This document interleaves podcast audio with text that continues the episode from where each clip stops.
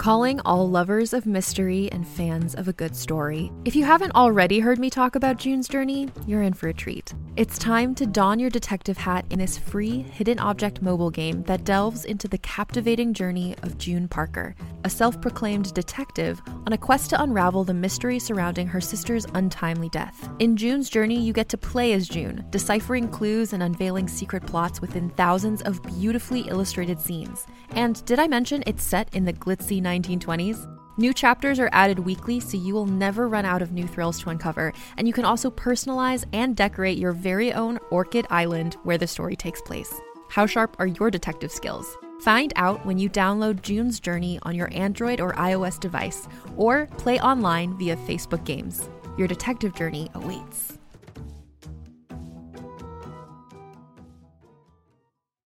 From the creators of the hit kids podcast Too Smarted and Netflix's Brainchild comes the adventurous world of mysteries about true histories, affectionately known as math.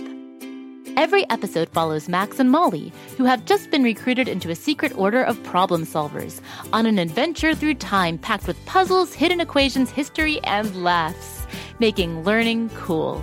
Listen to Mysteries About True Histories on Apple, Spotify, or wherever you get your podcasts.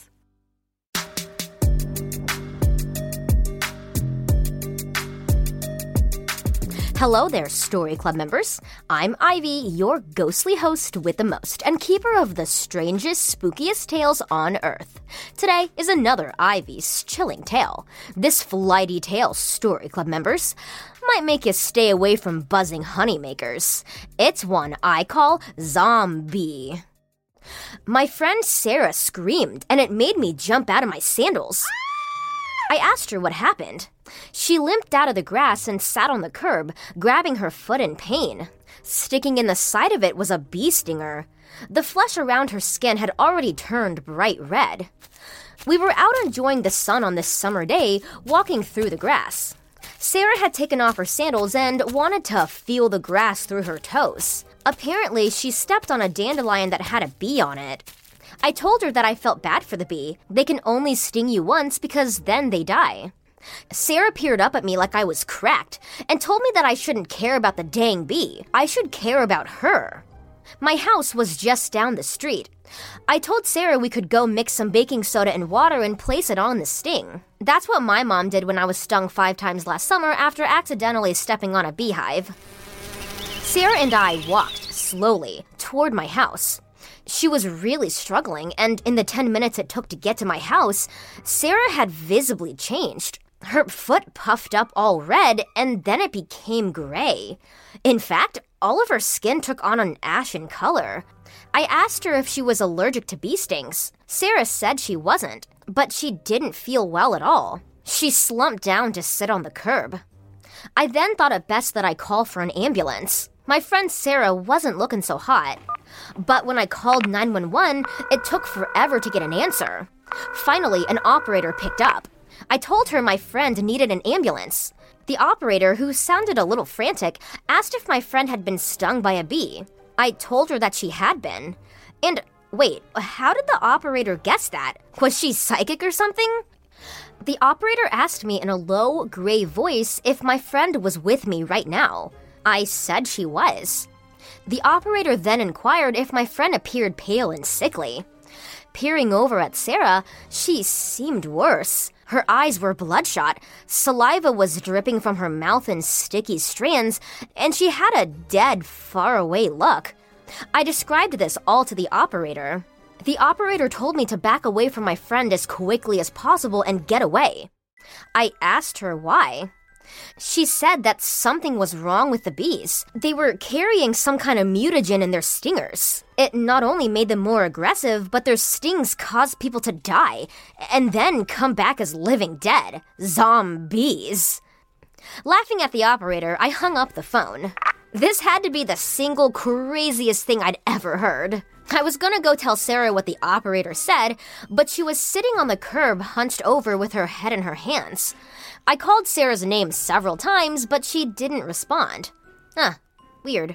When I shook Sarah's arm, it felt cold and clammy to the touch. Then she raised her head.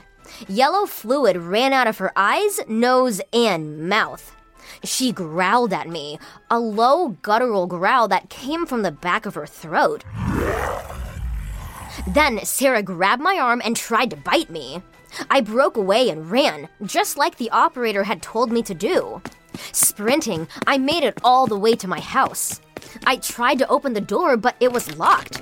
My mom had gone to her haircut appointment. Sarah was shambling down the sidewalk after me. She'd be at my house in a couple of minutes.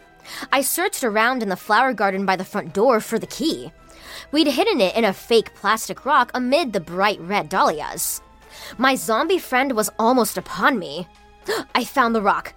I tried pulling out the key, but it wouldn't budge, so I threw it on the ground and shattered the plastic rock. The key glinted in the August sunlight. Picking up the key, I ran up onto the porch and slid it into the lock. I was home free. I'd lock the door behind me and wait for my mom to show up. As I turned the key, though, a bee from the flower garden buzzed right in my face. I swatted it away, but as I did, it stung me on the back of the hand. The black hooked stinger pulsated in my hand, and I immediately felt this wave of nausea creep over me as that mutagen the woman on the phone had described started to course through my blood.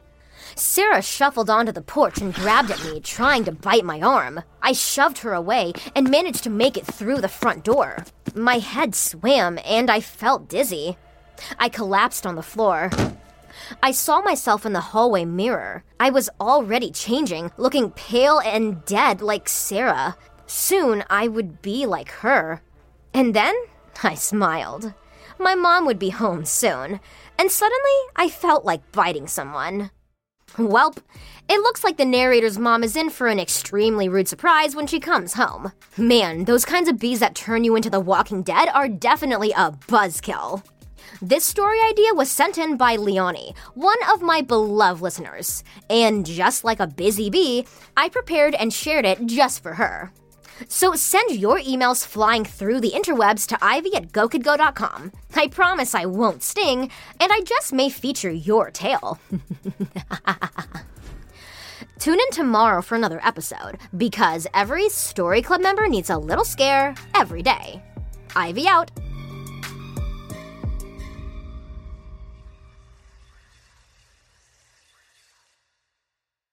Go, kid, go.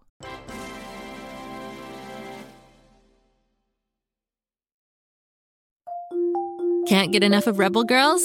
Well, luckily, the Rebel Girls app is now completely free. That's right, you can listen to the entire library of goodnight stories for Rebel Girls ad free.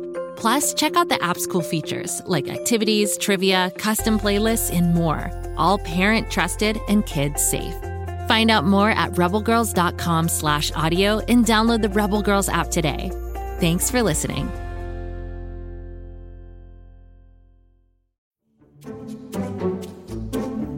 Do you like to laugh? Ah, who am I kidding? Who doesn't like to laugh? So, okay, if you love to laugh, you'll love Don't Break the Rules. It's a hilarious comedy improv podcast where the voice actors make up their lines on the spot and try to be the only actor who doesn't break the rules. These talented actors are great at coming up with silly scenes and stories when they follow the rules for the episode. And it gets even sillier when they accidentally break the rules. The stories are guided by suggestions from kids like you, and the episodes feature laughs, burps, and the occasional unicorn. So if you'd like to giggle and play along, be sure to listen to Don't Break the Rules wherever you listen to podcasts.